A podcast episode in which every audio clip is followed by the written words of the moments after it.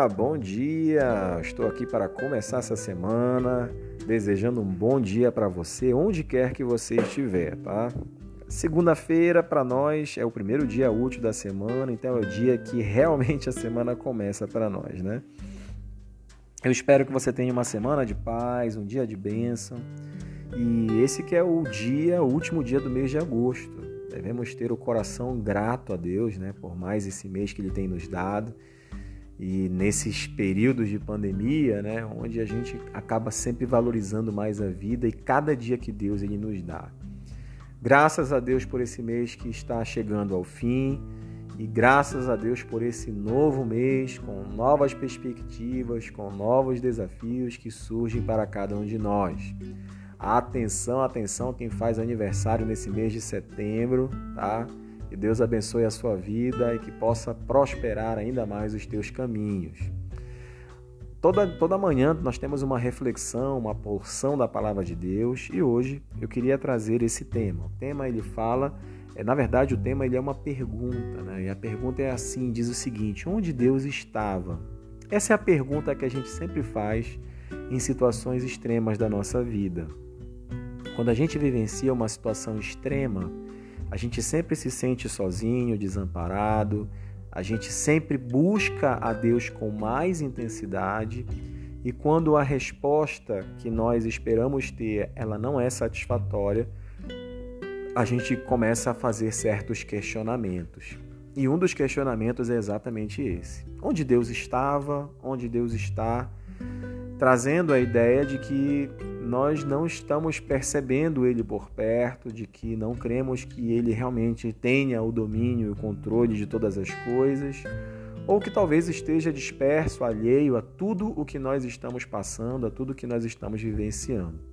Quem nunca viveu uma situação assim? Todas essas situações, elas confrontam a nossa fé e geram essas interrogações.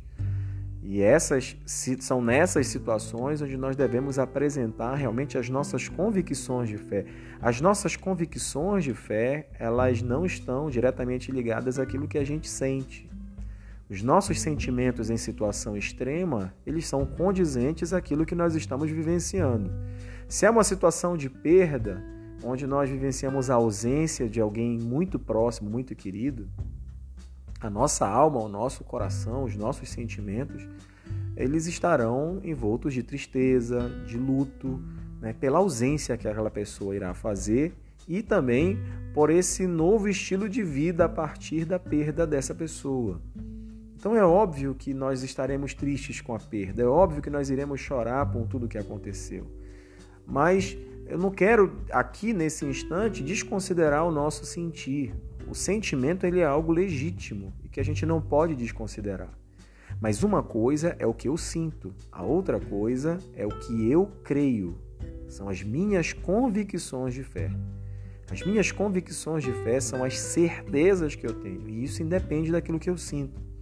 Porque o que eu sinto vai sempre oscilar e as minhas certezas elas precisam, é, elas precisam ser fundamentadas em algo que realmente deve ser firme e constante na minha vida. O que, que a palavra de Deus ela sempre nos diz? Que o nosso Deus é o Deus Emanuel. O que significa Emanuel? Ele é Deus conosco. O próprio Cristo falou que estaria conosco todos os dias até a consumação dos séculos. Se a palavra de Deus ela revela isso a nós, nós devemos nos apropriar dessa verdade. Embora as circunstâncias elas venham nos fazer sentir sozinhos, isolados, incapacitados, impotentes e carentes, né, da presença de Deus naquele instante, que a nossa convicção de fé ela possa nos trazer esta certeza de que nós não estamos desamparados e de que nós não estamos sozinhos. Deus ele sempre se faz presente de alguma forma. Em primeiro lugar, Deus ele nos ama. O fato dele nos amar não nos isenta de vivermos situações de tormenta. Deus ele não nos tenta, mas ele prova. E as provações elas têm um caráter, elas têm um propósito construtivo na minha vida. de me fortalecer, de amadurecer, de fazer com que eu aprenda naquela situação algo que vai agregar valor não só para aquele momento, mas para situações futuras. Deus, ele nos ama, mas ele não nos isenta de vivenciarmos essas situações, porque ele enxerga que essas situações é que elas vão nos fazer crescer. Então, uma coisa são os propósitos daquilo que nós estamos vivenciando. A outra coisa é a fé que nós precisamos ter em que nós não estamos sozinhos, porque Ele é o Deus Emanuel, Ele estará conosco. Então Deus, por mais que Ele saiba que aquilo vai trazer crescimento, edificação e fortalecimento em relação à nossa fé, Ele também não se isenta de vivenciar aquela situação conosco. É por isso que Ele sente as coisas que eu sinto. Ele sabe o que está no meu coração. Ele sabe a angústia. Ele sabe a dor da espera. Ele sabe a dor da perda. Ele consegue dimensionar o tamanho da aflição que eu estou vivendo, não pelas circunstâncias que as pessoas enxergam, mas como o meu organismo, a minha alma, o meu espírito, ele reflete tudo aquilo que eu estou vivendo. Porque Deus é aquele que sonda o nosso coração, Deus é aquele que sabe exatamente aquilo que nós sentimos. Então, queridos, a palavra de Deus hoje, ela sempre nos direciona para esse entendimento. E a nossa reflexão, ela sempre traz aquela pergunta: você consegue descansar em Deus sabendo que Ele é o Senhor? É Ele que é o Senhor. Tem situações que nós temos que nos aquietar e saber reconhecer que Ele é Deus. E aqui ele finaliza dizendo o seguinte: as tempestades da vida provam as forças da nossa âncora.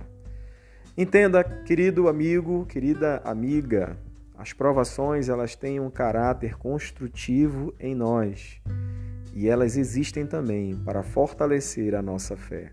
Se o teu questionamento durante esse dia, durante esses dias, essa semana ou esse mês de agosto tem sido onde Deus está, eu posso lhe afirmar dentro daquilo que a palavra de Deus nos traz, nos traz, que Ele sempre está presente, Ele sempre está do nosso lado.